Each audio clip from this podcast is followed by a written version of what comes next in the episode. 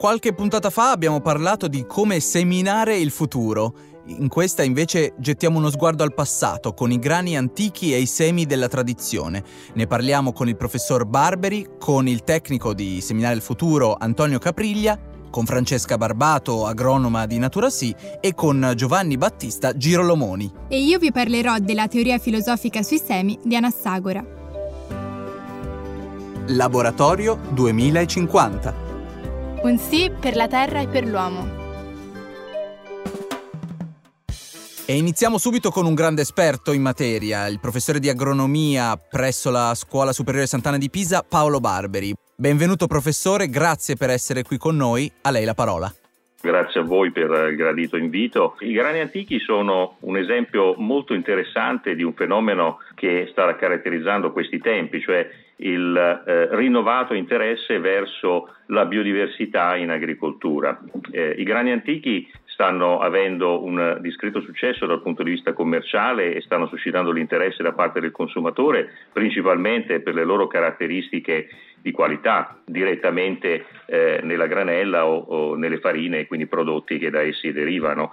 Ma eh, al di là di questo, i grani antichi sono molto interessanti perché sono un bel esempio di come materiale genetico che anticamente era coltivato può essere eh, rivitalizzato in un contesto di agricoltura sostenibile moderna. Mi spiego meglio. Questi grani possono fornire dei caratteri che sono importanti per un miglioramento genetico indirizzato verso un'agricoltura più sostenibile. Queste sono varietà che tipicamente hanno taglia alta, quindi sono in grado di competere bene nei confronti delle piante infestanti, tipicamente hanno un apparato radicale ben sviluppato e quindi sono in grado di ottenere quello che una pianta serve per poter crescere, quindi i nutrienti e l'acqua, senza aver necessariamente bisogno di un eh, elevato apporto di input sotto forma di concimi o di acqua di irrigazione. Quindi capite bene che proprio in un'ottica di agricoltura sostenibile, di agricoltura biologica,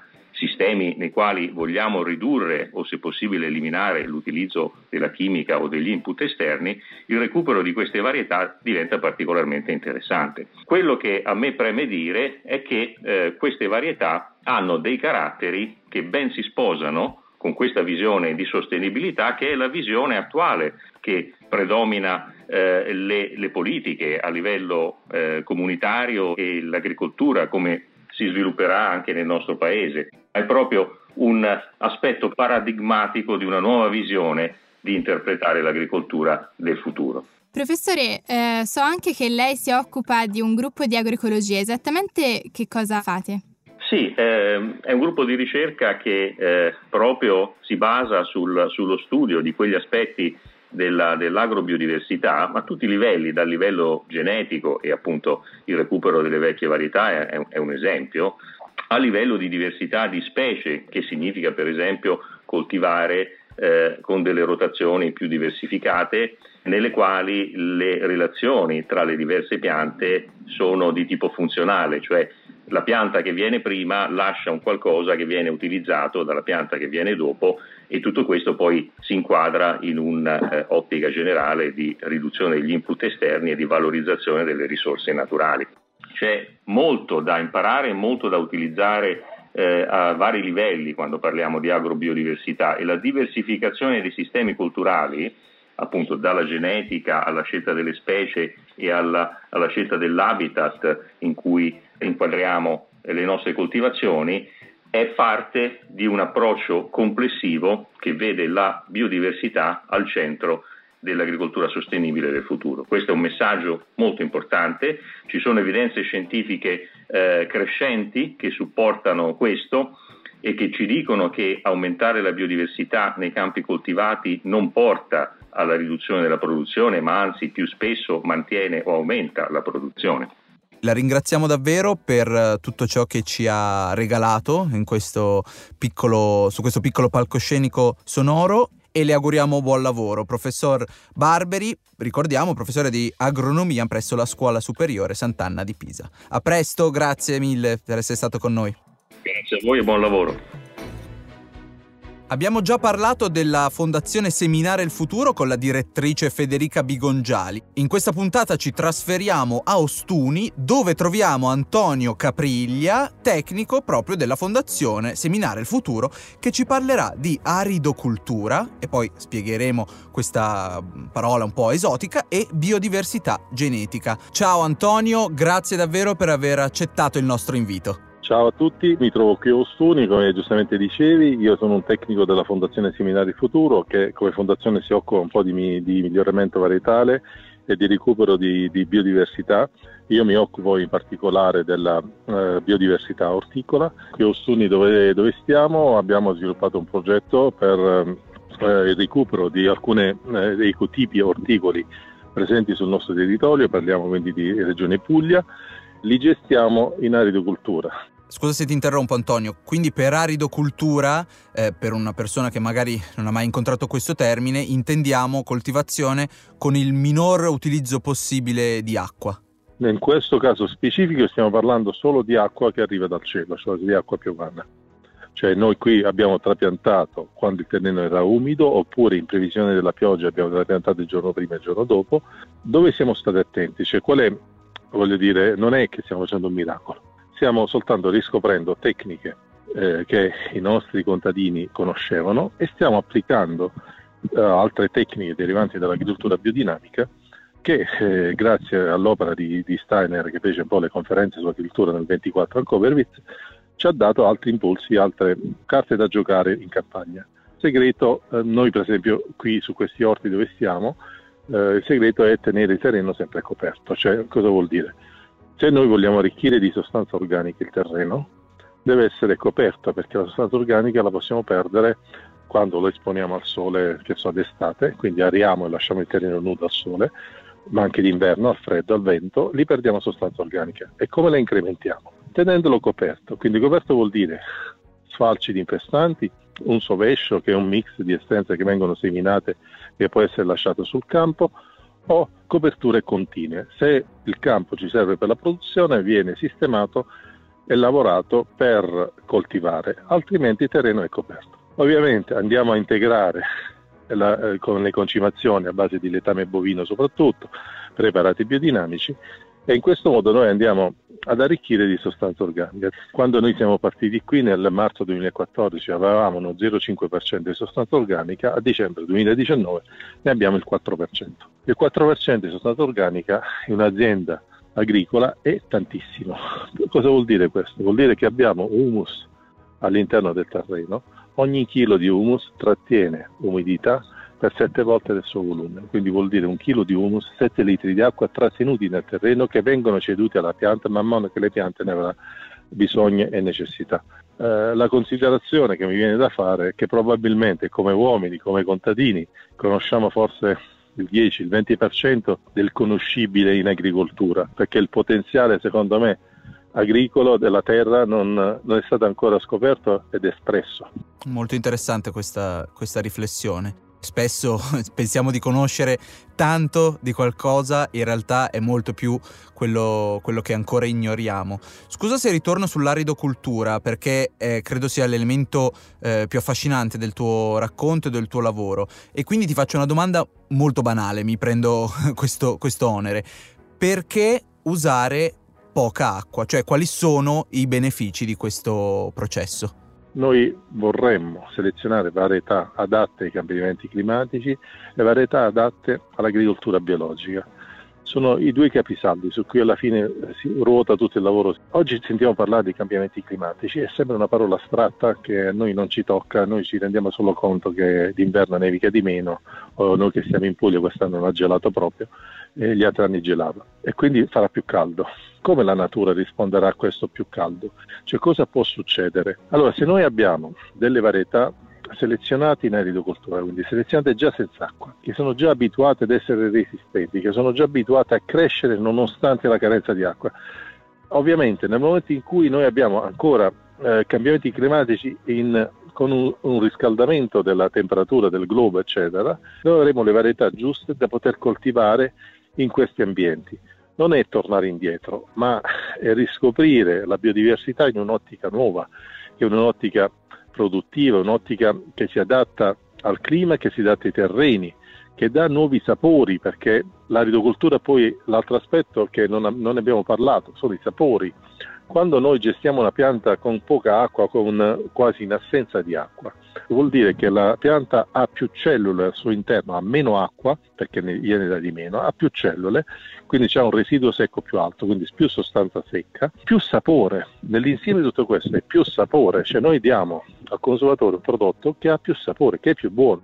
È una lezione molto importante perché ciò che è positivo to cure come l'acqua comunque contiene qualche elemento di negatività. In questo caso, per le coltivazioni, è chiaro che è un elemento che può veicolare eh, malattie, sia in caso di grande freddo, sia in caso di, di, grande caldo. E ricordiamo, uno dei principi della biodinamica è ovviamente eh, piante, comunque eh, organismi naturali molto resistenti alle malattie. Per non parlare poi, poi anche del gusto che viene, che viene raddoppiato. E speriamo di aver con questa chiacchierata ispirato qualche giovane giovane eh, agricoltore che ci sta ascoltando per mettere a terra, è proprio il caso di dirlo, queste nuove e buone pratiche che ci hai così sapientemente narrato. Grazie mille davvero Antonio Capriglia, tecnico della Fondazione eh, Seminare il Futuro. Un abbraccio, alla prossima. Grazie, grazie. E a proposito di grani antichi, non potevamo non parlare del Turanicum. Un attimo però, Turanicum, una parola un po' esotica, meglio parlarne con un'esperta. Francesca Barbato, agronoma di Natura Sì, grazie mille per essere qui con noi. Partiamo subito. Qual è la storia di questo Turanicum? Ciao Alessandro, ciao a tutti. Il Turanicum è un tipo di frumento le cui origini si fanno risalire al vicino Oriente, eh, nell'antica Persia, eh, dove è iniziata la domesticazione dei cereali selvatici. Eh, numerosi studiosi individuano nella regione del Khorasan, che si trova nell'attuale Iran, la culla dello sviluppo di questa tipologia di frumento, da cui lo stesso ha preso il nome. Benissimo, quindi abbiamo già capito che ha due nomi, il Turanicum oppure il Khorasan, che è la regione antica eh, da cui appunto è nato. Uh, con uh, l'introduzione della, dell'innovazione della semina e poi quindi la nascita dell'agricoltura vera e propria, uh, circa intorno al 10.000 a.C., si è assistito ad una mh, progressiva diffusione della coltivazione dei cereali nelle mh, vicine coste del Mediterraneo per poi diffondersi successivamente a tutta l'area del Mediterraneo. E il Khorasan è mh, coltivato sino ad oggi ehm, in Italia, in Sicilia è noto con il nome di Perciasacchi e nell'Alto Lazio e Toscana è noto con il nome di Etrusco. Quindi possiamo vedere comunque che questa tipologia di frumento presenta un chicco con una forma allungata a banana, eh, di dimensione abbastanza importante rispetto agli altri, alle altre tipologie di frumenti è, eh, presenta due caratteristiche fondamentali che sono un apparato radicale eh, profondo che consente di eh, raggiungere l'acqua a livelli molto bassi all'interno del suolo. È una taglia elevata che può raggiungere anche il 1,80 m e 2 metri di altezza, che consente di contrastare efficacemente le infestanti. Queste due tipologie di caratteristiche pertanto ne fanno un strumento ideale per quello che è la coltivazione in eh, metodi di eh, agricoltura biologica ed agricoltura biodinamica.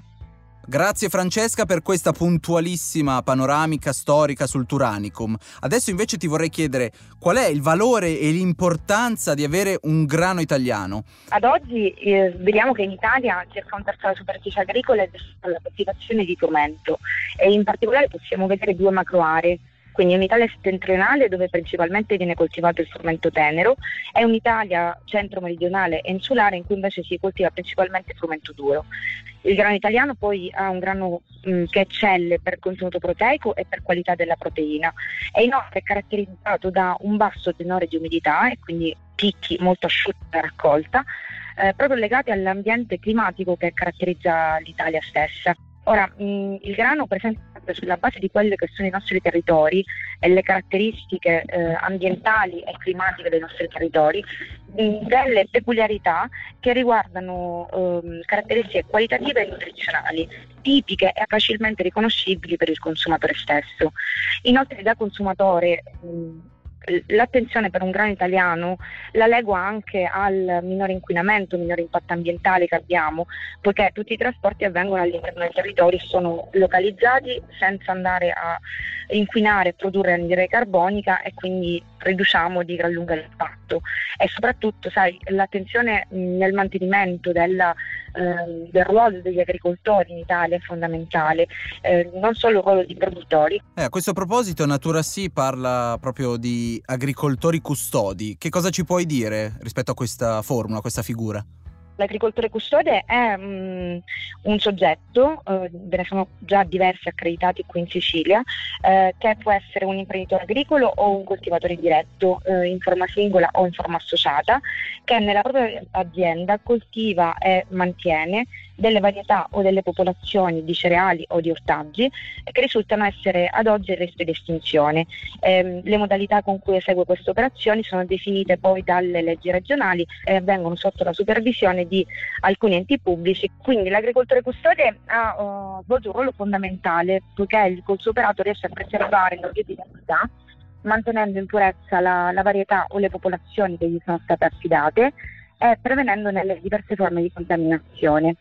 L'operato uh, si svolge con la messa a cultura annuale di alcuni appezzamenti di terreno nella propria azienda, eh, dove poi procederà con la selezione e la scelta delle spighe migliori che presentano i caratteri tipici delle, della popolazione o della varietà, da cui selezionerà a sua volta un nucleo eh, di seme che verrà poi moltiplicato, mantenuto in purezza e distribuito e venduto agli agricoltori che ne faranno richiesta e quindi diciamo che il compito che svolge è eh, fondamentale per preservare e tutelare la biodiversità di cui il nostro paese è ricchissimo. Anche l'agricoltore custode è una specie da tutelare, insomma.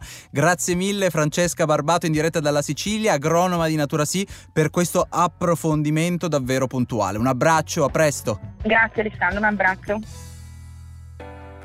Siamo giunti nuovamente al momento dello storytelling agricolo, è un piacere annunciarvi l'ospite, Giovanni Girolomoni dell'omonima Cooperativa Agricola Girolomoni, un pilastro, davvero un pilastro dell'ecosistema biologico e biodinamico di Natura Sì. Ciao Giovanni, grazie davvero per essere qui con noi. Ciao a tutti e grazie di questa iniziativa. Io sono appunto Giovanni Battista Girolomoni, sono il presidente della cooperativa dal 2012 perché è l'anno in cui purtroppo è venuto a mancare eh, nostro padre Gino Girolomoni a cui abbiamo dedicato il nome dell'azienda e che ne è stato l'anima e il fondatore non solo della nostra azienda ma è, stato, è considerato uno dei pionieri dell'agricoltura biologica.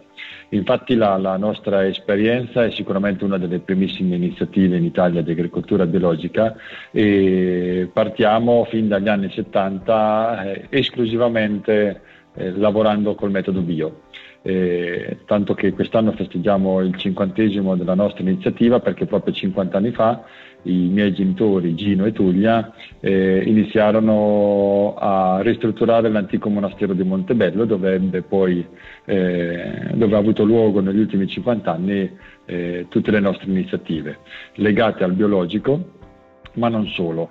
La nostra attività principale oggi è proprio è legata alla filiera della, eh, della pasta, eh, ci occupiamo di tutta, una, di tutta la filiera, eh, siamo quindi agricoltori che fanno pasta, siamo partiti che eravamo in otto, oggi siamo eh, più di 400 aziende agricole eh, messe insieme, soprattutto localizzate nelle, nelle Marche eh, e in altre regioni del centro Italia, ci occupiamo di tutta la filiera, quindi produciamo i cereali, il grano eh, e lo trasformiamo, lo trasformiamo nei nostri stabilimenti. Abbiamo il molino e il pastificio.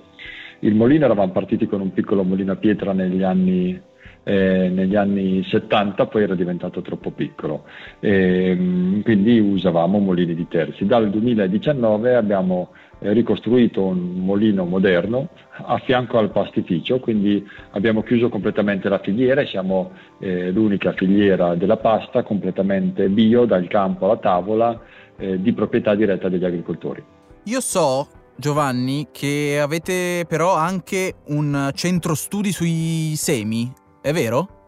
Sì, siamo impegnati da, da tanti anni nella, nella ricerca sui semi. Da una parte, da tanti anni abbiamo promosso la salvaguardia e la rivalorizzazione, la rimessa in produzione eh, di antiche varietà di grani e dall'altra siamo tra i promotori insieme a Natura Sì ad altri eh, soggetti internazionali eh, della Fondazione Seminare il Futuro che si occupa invece proprio di ricerca in ambito sementiero per, eh, per, la ricerca di nuove varietà o di varietà locali che, abbiano, eh, che, siano adatte al metodo biologico. Uno dei temi è proprio quello del miglioramento genetico in biologico, che in altre regioni, de, regioni d'Europa è molto sviluppato, in Italia ancora poco. Quindi siamo impegnati in prima linea anche sul, in particolare sul, sul, grano duro in un progetto di ricerca eh, per ricercare nuove varietà di grano duro adatte al bio. Eh sì, poi ne abbiamo già parlato della Fondazione Seminare il Futuro nella puntata 9 con Federica Bigongiali che è la giovane direttrice. Vi consiglio appunto di eh, tornare ad ascoltare anche quella puntata così capirete maggiormente il link che ha fatto adesso Giovanni Battista. Ti ringrazio davvero, buon lavoro e alla prossima, un abbraccio. Grazie, grazie, a presto, un abbraccio. Nella precedente puntata sui semi abbiamo incontrato il pensiero di Lucrezio con una lettura estratta dal suo De Rerum Natura. Questa volta invece andiamo a trovare il suo maestro filosofico, Anassagora, addirittura dall'antica Grecia. Questa volta, eh, invece, dato che non è disponibile un testo lineare ma solo dei frammenti un po' oscuri, la nostra Celeste ci spiegherà e ci racconterà il pensiero di questo filosofo attorno alla nascita delle cose, dell'universo e ovviamente ai semi. Anassagora, filosofo greco presocratico, formulò nuove ipotesi in cui giunse alla conclusione che esistono, sparse in tutto l'universo, sostanze semplici, in continuo movimento. Sono particelle piccolissime che si raggruppano e si separano dando origine alle cose e agli esseri viventi. Il movimento continuo è impresso alle particelle da una sostanza leggera e sottile, diffusa in tutto l'universo. Anassagora pone come principio della molteplicità infinita delle cose una molteplicità altrettanto infinita di elementi, che chiama semi originari. I semi sono qualitativamente diversi, non distinguibili attraverso i sensi. Ciascuno di essi è perfettamente simile, per forma e natura, alla forma e natura delle cose che è chiamato a comporre.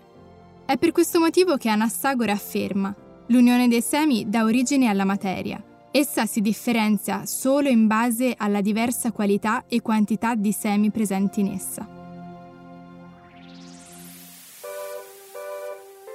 Anche questa volta purtroppo siamo giunti quasi alla fine, abbiamo parlato naturalmente di semi e grani della tradizione, con tantissimi esperti, eh, il prof Barberi per esempio, Antonio Capriglia della Fondazione Seminare il Futuro, Francesca Barbato, agronoma di Natura Sì e infine anche con Giovanni Battista Girolomoni. E di cosa parleremo nella prossima puntata? Ah, Celeste, ti dico solo biciclette, viaggi e visite guidate, quindi non mancate. Alla prossima puntata! Ciao.